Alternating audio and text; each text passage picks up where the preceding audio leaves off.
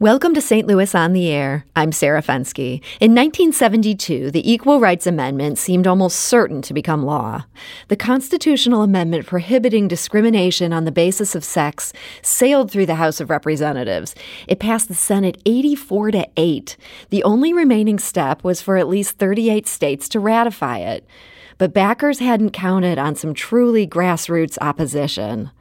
That fight against the ERA was led by a St. Louis area mother of six named Phyllis Schlafly.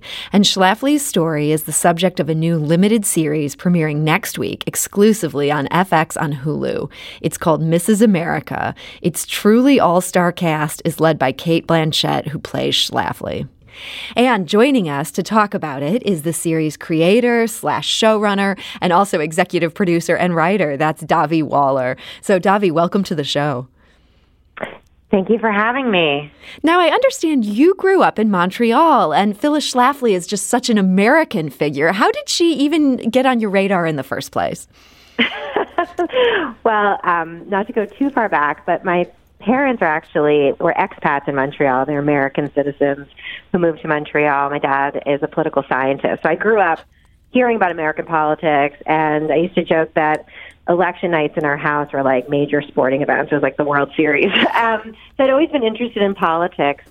I didn't really know anything about the Equal Rights Amendment or Phyllis Schlafly until, until I took a women's studies course in college. Mm. Um, and I read Backlash and learned a little more about who she was. And then, to be honest, I'd completely forgotten about her until a few years ago when a producer pitched me the idea of Phyllis Schlafly's campaign against the ERA as a jumping off point for creating a series, and I thought that was very clever. So it sounds like you were almost immediately struck by the, the idea that this could work. She's the right framing device. Not immediately. I did go and do a little research because I, I, I wasn't really interested in the angle of, oh, look at this famous anti feminist who actually was really a feminist in the year that a woman is running for president. That story mm-hmm. felt very thin to me. But when I started to do research into her and learned that her passion and her career for 20 years prior to 1972 was in military strategy, uh, defense strategy, and that her real passion was defense.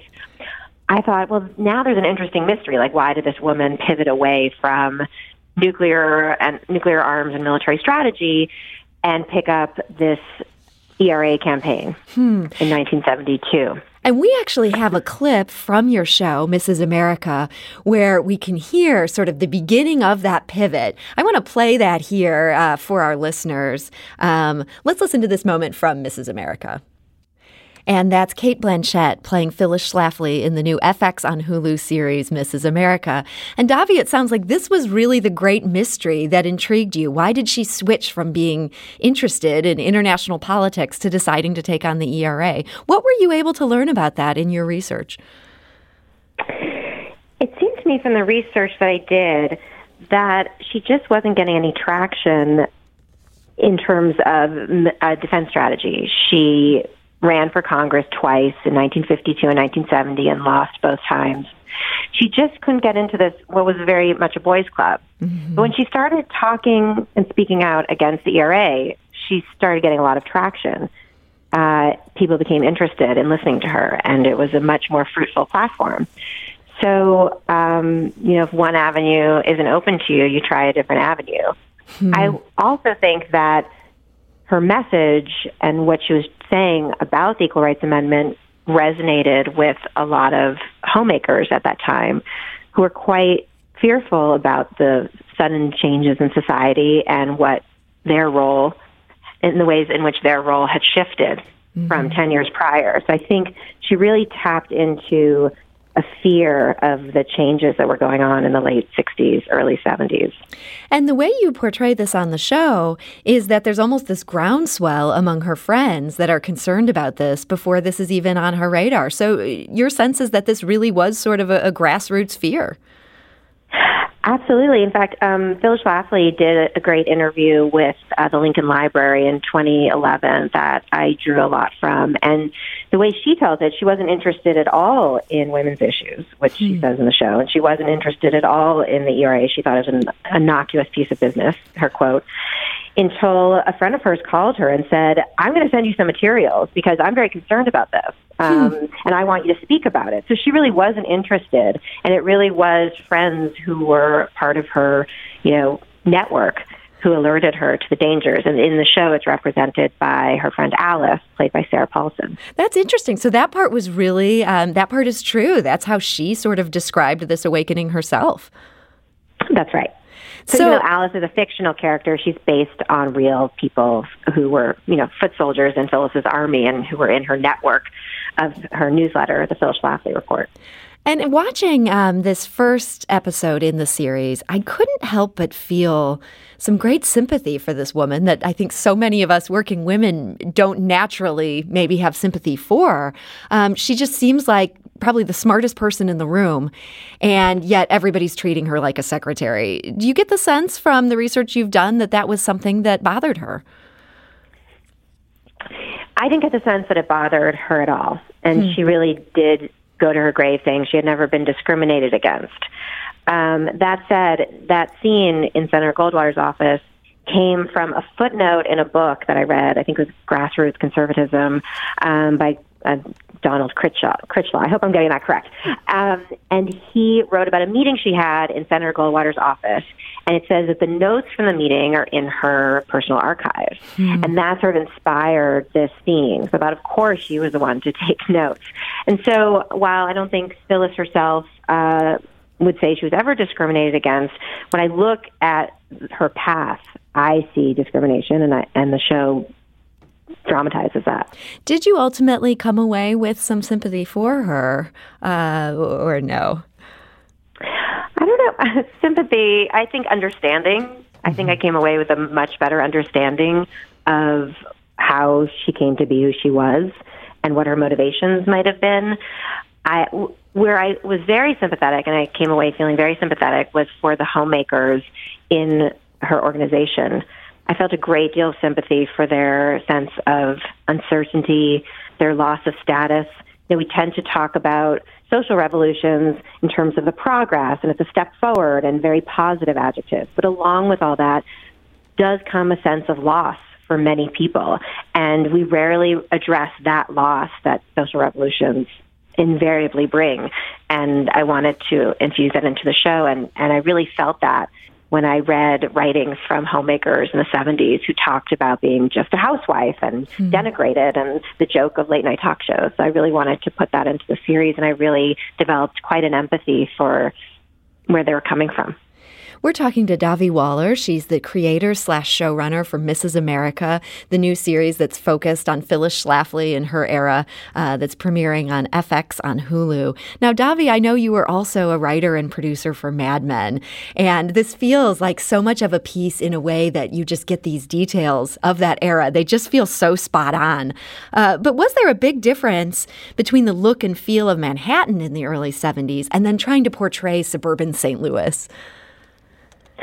Absolutely. And, and I do have to give a shout out to my former boss, Matt Weiner, because he definitely taught me everything I know in terms of the details and the texture and really getting all those details right to build an authentic you know, production design and, and feel to the show. Um, what, New York is definitely so different from mm-hmm. Illinois, central Illinois in the 70s. For one, it's very dirty. um, it's it just it felt noisier and uh, busier and felt like very modern and central Illinois or Alton, Illinois, where Phyllis lived, still felt like it was like 10 years uh, earlier. And we had a wonderful production designer, Mara LaPerche who really created these two different worlds that felt so different from each other, both in, and also I have to talk about the cinematographer, Jessica Lee Gagne, and our wonderful directors, Ryan Fleck and Anna Boden. All four of them together created the look of the show and really the contrast between these two worlds, both the color, the saturation, the texture, the sound, just did an incredible job um, bringing these two worlds to life in the ways in which they're so different. Yeah, I mean, it's just so striking. And as you say, there's also these scenes where we see the feminists who are crus- crusading to get the Equal Rights Amendment passed. And that takes us mm-hmm. to Washington, D.C. And they really do seem like they're living in this different world. It's really, it's such a liberated world. Let's listen to a clip from their gathering. This is right after the ERA uh, passes the Senate. And that again is from Mrs. America. You have such an all star cast here. Just in that short clip alone, there's Elizabeth Banks and, and Rose Byrne. And, you know, there's so many actors Tracey in this Ullman as well. And Margo Martindale and Ari Graynor. I know. When we were shooting that scene, I just couldn't believe the level of talent in that one small space. It just completely blew my mind. Yeah, I mean, there's, you know, I know you, you come back to these people, but in this one brief scene, it just feels like, wow, this is a cameo from everyone that you'd want to see. Um, and that feeling of jubilation you hear in this scene, they really thought this was going to be smooth sailing. And, you know, one of the things, I'm glad you played that clip because you have Elizabeth Banks, who's playing Jill Ruckelshaus, who is a Republican feminist leader. And what she says is, you know, this was a bipartisan issue. It was it sailed through the Senate. I mean, 84 to 8 is quite a majority. And so they had every reason to be jubilant because no one thought that anyone would be against equal opportunity for women being enshrined in the Constitution. It just didn't occur to anyone, and it wouldn't occur to that it was a very bipart- much a bipartisan. It's interesting to look at, you know, the ERA has had a resurgence today. Uh, it, it got ratified in the last three states since 2017, and it passed a measure passed in the House to extend the deadline, and it's not being taken up in the Senate. And so the difference between 1972, where this was passed uh, almost unanimously, you know, with great bipartisanship, mm-hmm. uh, reaching across the aisles, to today, where it's very much the issue is divided between Democrats and Republicans, really says a lot about where we are today versus 40 years ago. Yeah, I mean, it, it's kind of amazing to think that, man, they really thought this was so close. And now, you know, there's been some talk about maybe bringing this back, and it doesn't feel like this is any sort of moment where that would even be possible. I mean, they they did get pretty far. They, you know, the, the last three states ratified, you know, Nevada and Virginia and Illinois. Uh, Phyllis's home state ratified the ERA in 2018. So the question is whether Congress will change the deadline on, on hmm. ratification, which was 1982. So, so it's it's funny because when I sold the series, and even when we started opened up the writers' room, the ERA was not at all in the public consciousness, and here it is back in politics. So you just never know. What comes around goes around. So, in terms of this um, this success that Phyllis Schlafly had um, back in the '70s in stopping this, people didn't see this coming. What do you think was the source of her power? Um, I think it depends who you talk to. If you mm-hmm. talk to the feminist leaders, you know, Gloria Steinem, the source of her power was um, special interest groups and insurance industry and a lot of business interests who did not want the ERA to go through and who lobbied lawmakers and really supported Phil Schlafly's movement. If you speak to anyone in, you know, Phil Schlafly's uh, camp uh, or anyone in the conservative camp, they'll probably tell you that her power came from her ability to message uh, her being very media savvy, her brilliant grassroots organizing. Is it probably somewhere in the middle? You know, the mm. truth is usually somewhere in the middle between those two sides. But um, I don't think there's evidence. You can't really say she single handedly stopped it, and you can't prove that she was a puppet of insurance industry, but there is certainly reason to believe both may be true. Hmm. Now, that first episode depicts people just writing off her newsletter as just some woman who's got a hard to pronounce name, which, yeah. you know, it is a hard to pronounce name. And, and there she is in we flyover pronounce country. it in our writer's room. we had trouble pronouncing it. You Somebody know, else. we have a, a, beer here in St. Louis that goes by that name. So I think that helps everyone locally be able to say it properly. But if That's not for right. the beer. and he's related, uh, that Schlafly beer is related to Phyllis Schlafly. And I believe she tried to shut down uh, to trademark her name and not let them use it because of um, it went against family values. Exactly, it's somewhat of a, yeah. a distant family connection. I think they're they're happy to say yeah, they're a different, branch of the family. but you know, like, we need our beer in St. Louis, so let's not take that away. but you know, she was doing all this. Um, you know, was not a well-known person at the time. Was doing it from the middle of the country. Do you think it helped that she was outside Washington D.C. and could maybe take a pulse that was harder to take from one of the coasts?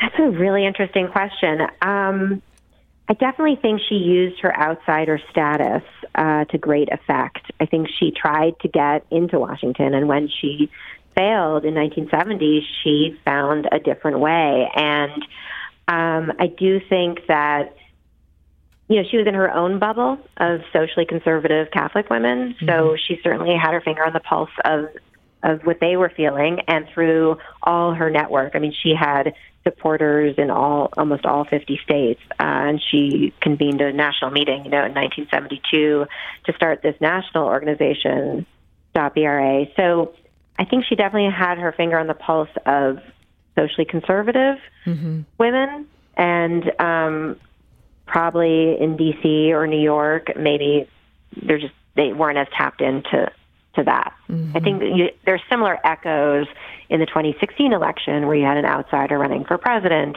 and there was a lot of surprise in terms of his popularity. Uh, and some say it came from us living in our own bubbles.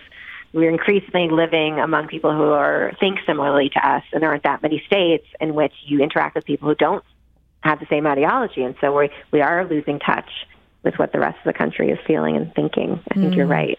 So she at least had her, her finger on the pulse of this one America, but it's maybe it's not the only America. Um, That's look, right. Looking at her sort of remarkable life and and this fight that she took on and this organization that she built, how do you think her life would have been different if she would have would have been born 50 years later? Say if she was born in 1974 versus 1924, do you think she would have ended up being in Congress? You know, I bet she would have. When I think about uh, how far conservative women have come today who were born in the 70s, at the very least, she would be on Fox News. it is very easy to see that. very easy to see that, if not in Congress.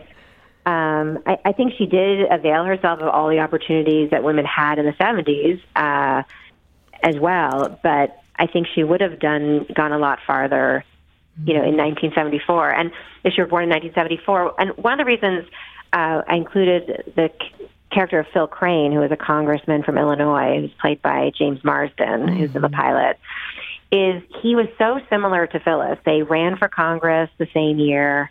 Um, he was also very socially conservative, very much a hawk on foreign policy. Uh, had father of eight children, Catholic and in some ways, he seemed like a mirror image of her as a man. And mm. look how far he went. And that gave me some sense of what it might have been for her had she been born a man. Mm-hmm. he became very powerful in the house. Do you think with the ERA, though, that she won the battle, but ultimately she lost the war? Absolutely. And uh, the fact is that all the things she railed against that would happen if the Equal Rights Amendment became part of the Constitution happened anyway. Gay marriage is legal. Uh, women serve in the military. Uh, you know, ultimately, you can't really stop uh, society from moving forward and and the culture from evolving and progressing mm-hmm. as loud as you shout. And so that's the great irony is that the battle was won, but ultimately everything she said she was afraid would happen did happen, and we're all still standing. Well, Dahvi Waller, I want to thank you so much for joining us today. Thank you for having me, and I hope everyone, all your listeners, are staying very healthy and safe. Thank you. And the same to you. Thank you so much. Dahvi Waller is the showrunner of the new FX on Hulu series Mrs. America, premiering April 15th, and it offers just a terrific glimpse of 1970s America. This is St. Louis on the Air on St. Louis Public Radio. That's 90.7 KWMU.